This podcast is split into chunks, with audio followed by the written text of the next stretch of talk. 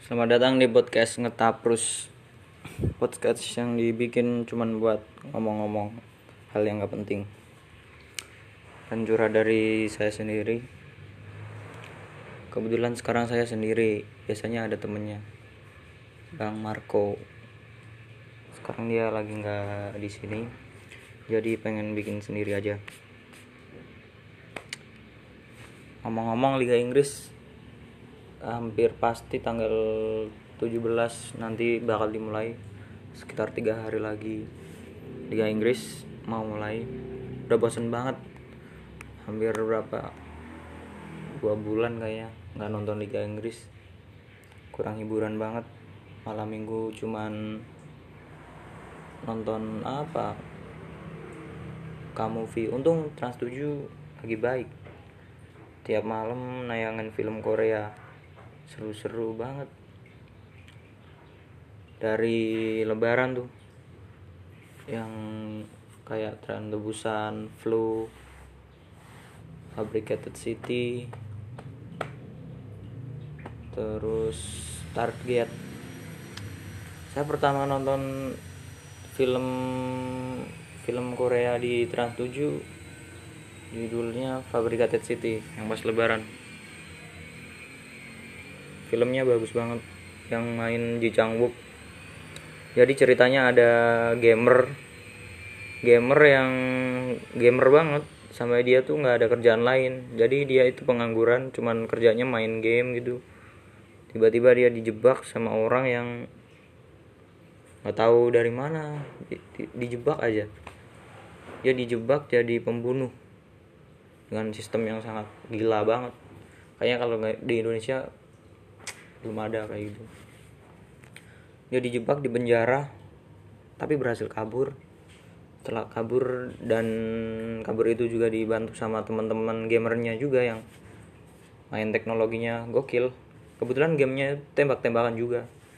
Jadi mereka kayak mengaplikasikan apa yang biasa mereka mainkan di virtual game ke dunia nyata yang benar-benar tembakan. Yang lawan itu orang jahat, gak tahu dari mana. Seru pokoknya Fabricated City, Ji Chang Wook. Setelah itu nonton film The Target. Hampir mirip, itu juga dijebak-jebak juga. Ceritanya ada veteran mantan apa ya? Dia kayak mantan pembunuh bayaran, jago banget tapi udah pensiun. Tiba-tiba dia ditarik lagi ke dunia yang kayak gitu gara-gara dijebak juga. Dia punya adik yang kayaknya sih keterbelakang keterbelakang mental gitu. Dia kerja sama orang mafia, disuruh ngapain gitu, tapi dijebak dijebak jadi pembunuh itu orang. Jadi mereka berdua dikejar-kejar sama polisi, soalnya ternyata dalangnya adalah polisi. Dan pokoknya seru lah itu The Target, udah agak lupa juga. Tapi semuanya untung Liga Inggris lah mulai. Pertandingan pembuka apa ya, lupa sih, tapi Arsenal lawan City jadi big match pertama. Ya gak bisa, kita gak bisa berekspektasi terlalu tinggi sama pertandingan ini. Meskipun kalau normal mungkin bakal seru, dua tim yang sama-sama berani nyerang. Dan Arteta, mantan asistennya Pep, pasti tahu apa yang biasa dilakukan Pep. Bakal seru kayaknya ini. Tapi gak seru-seru amat, gak ada penonton juga. Ya lumayan lah, nontonnya di Mola. Kalau mau nonton ada di Mola tuh. Mola marketing se- sebulan dua puluh lima ribu. Kalau mau sampai akhir musim tiga puluh lima ribu. Tapi itu agak gimana gitu, tahu-tahu nanti di stop lagi. Tiga puluh lima ribu hangus ya, tapi tiga puluh lima ribu loh, nggak mahal-mahal amat. Saya malah waktu sebelum Liga Inggris diberhentikan udah marketin paket Liga Inggris sampai akhir musim plus euro seratus ribu, untung dibalikin. Jadi ya lumayan lah. Sekarang sekarang ini juga ada berita yang cukup rame tentang sidang penyiraman Novel Baswedan. yang dicari-cari selama tiga tahun. Eh hasil sidangnya malah itu orang cuma dapat hukuman satu tahun penjara. Tiga tahun dia jadi buron, dia cuma dihukum setahun. Kayaknya hukumannya mendingan gak usah dikasih hukuman lah. Si Novel gantian nyiram itu orang, terus bilang gak sengaja. Soalnya waktu persidangan itu penyiram bilangnya gak sengaja. Orang gak sengaja mana yang rela bangun subuh-subuh buat nyiram orang pakai air keras. Dan air keras itu bukan yang di Indomaret jual gitu, orang bisa beli segampang itu. Gak mungkin lah, itu pasti pasti direncanakan lah. Gak mungkin kalau cuman iseng-iseng, masa nyiram orang pakai air keras iseng-iseng. Gantian aja lah Novel, giliran siram tuh orang, biar ngaku kan. Ini juga gara-gara baca berita ini lah, keingat lagi film Korea, ada lagi tuh di Trans tujuh nayangin film Persekutor. Juga dijebak juga, ada jaksa yang dia itu sangat-sangat sangat-sangat apa ya? Hmm, selalu ingin memenjarakan orang yang bersalah. Pokoknya enggak enggak pandang bulu gitu.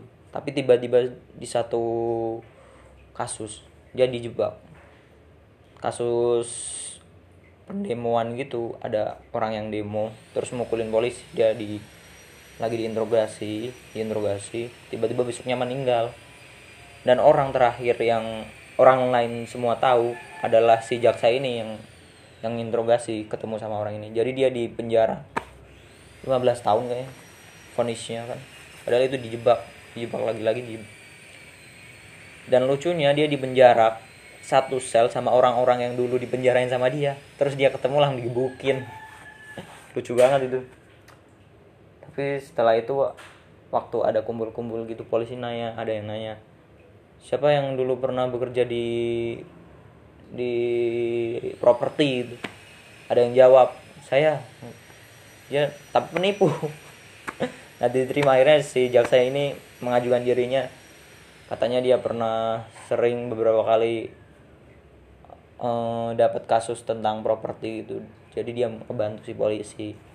Terus si jaksa ini minta bantuan sama polisi buat mindahin si orang-orang yang mukulin dia. Jadi dia kayak di penjara tuh eksklusif, di satu ruangan sendirian, dapat makanan juga. Gokil lah pokoknya. Kayak dia sebenarnya udah oke okay gitu. Tapi sebenarnya dia di situ juga masih dendam juga sih. Terus bikin oh terus nyari tahu tentang kasusnya dia, terus mem- mengumpulkan bukti gitu-gitu. Sampai suatu ketika ada orang yang masuk lagi, masuk ke penjara. Dia udah sering banget ke situ gara-gara kasus penipuan. Dia ganteng, suka nipu cewek-cewek muda gitu. Kayak eh, pokoknya dimodusin lah, jago modus dia. Terus dia si jaksa itu melihat dia itu jago jago bohong kan. Dia punya ide, dia buat nyamar jadi jaksa juga biar masuk ke situ. Terus dia bantuin gitu, akhirnya bisa keluar. Dan cuma lima tahun akhirnya di penjara yang harusnya lima belas tahun. Itu aja yang di penjara lima belas tahun, akhirnya lima tahun perjuangannya susah banget. Ini yang harusnya tiga tahun malah jadi setahun, kan kesel ya.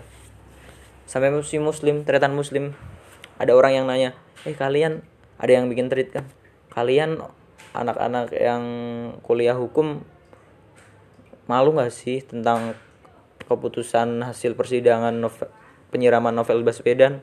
Si tretan muslim, jangankan kalian, saya aja yang lulusan D tiga keperawatan aja malu. Semua orang malu lah. Tapi kenapa itu si hakim, jaksa gitu emang nggak mikir apa? Itu udah nggak logis banget. Mereka pakai apa ya? Apa emang nyiram orang pakai air keras tuh legal kali? Kayak cuman receh-receh gitu, bukan hal yang cukup-cukup berbahaya yang harus dikasih hukuman bertahun-tahun. Setahun kayaknya udah cukup. Kayaknya begitu deh. Terus apalagi ya yang lagi viral, Keke sih viral. Masuk akal dia viral. Dia bikin lagu, bikin apa nggak bikin ya? Dia kan bikin lagu, judulnya Keke bukan boneka. Keke bukan boneka. Yang jelas Keke juga bukan penyanyi. Soalnya lagunya, aduh, wadaw sekali. Tapi setelah dengerin lagunya dia jadi kayak gampang banget hafal. Keke bukan boneka, boneka. Anjir, semua orang hafal Keke bukan boneka. Trending satu. Baru beberapa hari yang nonton udah berjuta-juta. Gokil, gokil. Dan isinya hampir rata-rata menghujat dong, menghujat, menghujat. Trending satu, dan waktu hari ketiga apa berapa di take down sama YouTube gara-gara kayaknya tentang hak cipta. Soalnya ada beberapa beberapa bait yang kayak mirip sama lagunya Rini Wulandari yang dulu tahun berapa, udah lama pokoknya. Judulnya Aku Bukan Boneka. Katanya sih mirip. Kalau kataku sih nggak ada mirip-miripnya. Jauh bagus Rini dong. Masa Keke disamakan dengan Rini? Malu dong Rini. Lagunya kayak begitu. Semoga si Keke udah sekali aja, gak usah bikin lagu lagi.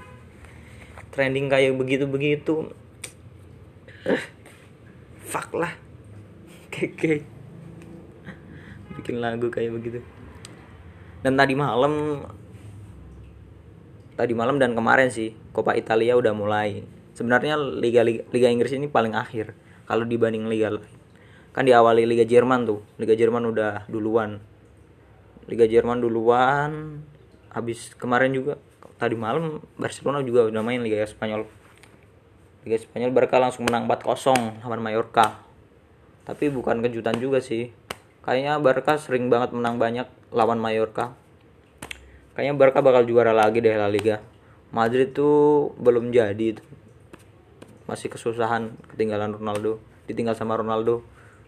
Cuman siapa ngadalin Benzema, Benzema juga ya begitu, nggak jago-jago sejago Ronaldo itulah. Dia bagus tapi ya ya nggak bisa kalau sendirian ngangkat Madrid, susah pasti. Harus nyari pemain lain. Coppa Italia pertandingan semifinal pertama Juventus lawan A C Milan. Pertandingan yang katanya sih agak lumayan membosankan. Di situ juga Juventus dapat penalti dan Ronaldo lah yang nendang, nggak masuk. Untung skor nol nol. Untung buat siapa ya? Untung buat Juventus doang. Kalau yang nonton mah rugi banget tuh nonton. Pertandingannya ngebosenin banget. Terus tadi malam satu satu Inter lawan Napoli. Katanya Napoli harus berterima kasih sama David Ospina kipernya, yang kalau mungkin dia mainnya nggak sebagus tadi malam, Napoli bakal nggak masuk final.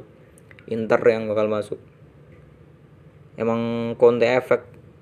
Conte itu pelatih yang menurutku sih pelatih yang sangat sangat disiplin taktik. Dia mau apa pemainnya. Tapi kalau dilihat lagi permainan Conte itu terlalu kaku, kurang fleksibel. Dia terlalu kaku. Tapi kalau pemainnya oke semua, bakal bagus banget si Conte. Kayak waktu di Chelsea di musim pertama, Chelsea waktu juara, dilatih Conte mainnya sangat-sangat tiga empat tiga banget. Kayak pemainnya sangat disiplin semua. Dan hampir semua, bukan hampir semua, kayak semua pemain Chelsea waktu musim itu gak ada yang cedera deh. Jadi gak susah-susah amat Conte. Terus Costa juga lagi gila-gilanya kan. Bahkan si Fabregas Fabregas cadangan kalau main juga oke okay. Wajar kalau Chelsea juara, tapi musim keduanya dia kan ketik, kehilangan Diego Costa. Jadi dia kalau udah formasinya begitu nggak ganti-ganti, jadi susah kalau ada sesuatu yang tidak sesuai rencana. Kayak strikernya tiba-tiba aneh, Morata di awal bagus ngegolin terus kan, pertandingan akhir-akhir kayak nggak tahu kenapa dia main di situ, ganteng doang kan Alvaro Morata. Selain itu nggak ada lagi. keren lah pokoknya. Terus katanya juga Liga Indonesia mau mulai lagi, bakal dipusatkan di Pulau Jawa. Kalau menurutku sih, kalau lagi pandemi kayak gini harusnya nyari nyari venue yang yang lebih zona hijau lah. Masa di di Pulau Jawa? Pulau Jawa se-nggak boleh-bolehnya penonton-nonton kayaknya bakal dateng deh. Jadi ya mending di luar Pulau Jawa sih. Kalau cuman model satu tempat, ngapain harus di Pulau Jawa gitu? Kalimantan juga stadion banyak. Kalimantan gitu sekalian sekalian isolasi diri kan. Itu kayak pemain ngumpul gitu-gitu, potensi penularan kan sangat gede. Kalau di Pulau Jawa mungkin banyak orang, banyak pemain yang punya rumah di Jawa bisa balik, itu kan bisa nularin anak, keluarga, istri, gitu-gitu kan bahaya. Terus apalagi yang rame? Hmm. Terus pandemi ini emang kayaknya nggak ada. Kalau nyari efek positif, uh, efek positif dari pandemi ini apa? Kayaknya nggak ada deh. Susah, semuanya susah, jadi serba susah. Orang dagang juga susah. Soalnya yang mau beli juga mikir-mikir kan. Kayaknya mending bikin kalau bisa, nggak usah beli. Orang dagang susah, orang kerja juga sangat-sangat rawan di P H K, pengurangan karyawan, pengurangan pengurangan karyawan sih oke okay, kalau dapat pesangon gitu-gitu, kayak sisa masa kontraknya dibayarin kan, enggak biasanya perusahaan juga kayak oleng juga, jadi susah. Misal karyawan mau minta minta yang gimana-gimana juga, P T-nya juga enggak terlalu terlalu stabil, orang dia juga enggak produksi kan. Tapi di lain sisi juga karyawan butuh makan, mungkin yang kontrak harus bayar kontrakan, itu gitulah pokoknya. Saya kerjakan di P T juga, ini baru kemarin ada merumahkan dua ratus apa tiga ratus orang. Bayangkan ada dua ratus tiga ratus orang yang mungkin ini jadi salah satu tulang punggung keluarga, harus dirumahin, yang dimana dia kalau dirumahin cuma dibayar tiga puluh persen dari gaji.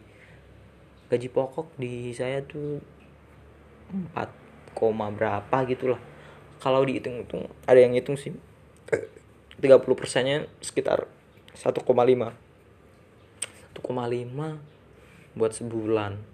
Yang tadinya aduh, susah kalau buat bayar kontrakan aja misal tujuh ratus, delapan ratus udah tinggal separuh doang, yang separuh cuma buat makan, gak minum kayaknya. Kasian banget. Terus kayak di san, di tempat kerja saya juga banyak yang ngeluh. Mereka kan lagi gak produksi ya. Terus dikasih kerjaan yang beda dari biasa mereka lakuin. Ada yang ngeluh, gue kerja berat amat ya, capek. Eh, kerja ya capek. Kalau nggak kerja ya Ma'ruf Amin. Ma'ruf Amin nggak kerja anjir. Dia cuma kelihatan pas waktu pemilu doang. Habis itu nggak tahu kemana sampai sekarang. Tapi jadi pemerintah juga kayaknya tetap pusing, dikritik sana sini, mau ini mau itu, salah semua, nggak ada yang bener. Saya juga kayaknya bingung. Presiden mau siapa juga kayaknya. Apa yang beda dari Indonesia? Gini-gini aja. Jadi ya kalau ada yang janji-janji manis gitu-gitu, ya udahlah, bodo amat. Gue mau milih lo bukan karena janji lo, kalah karena ya biar ada presiden aja. Itu aja sih alasannya kayaknya, yang lebih masuk akal daripada harus begini-begini. Ya udah segitu aja kali ya. Gak usah banyak-banyak. Terima kasih, terima kasih kalau udah mau dengerin. Ciao.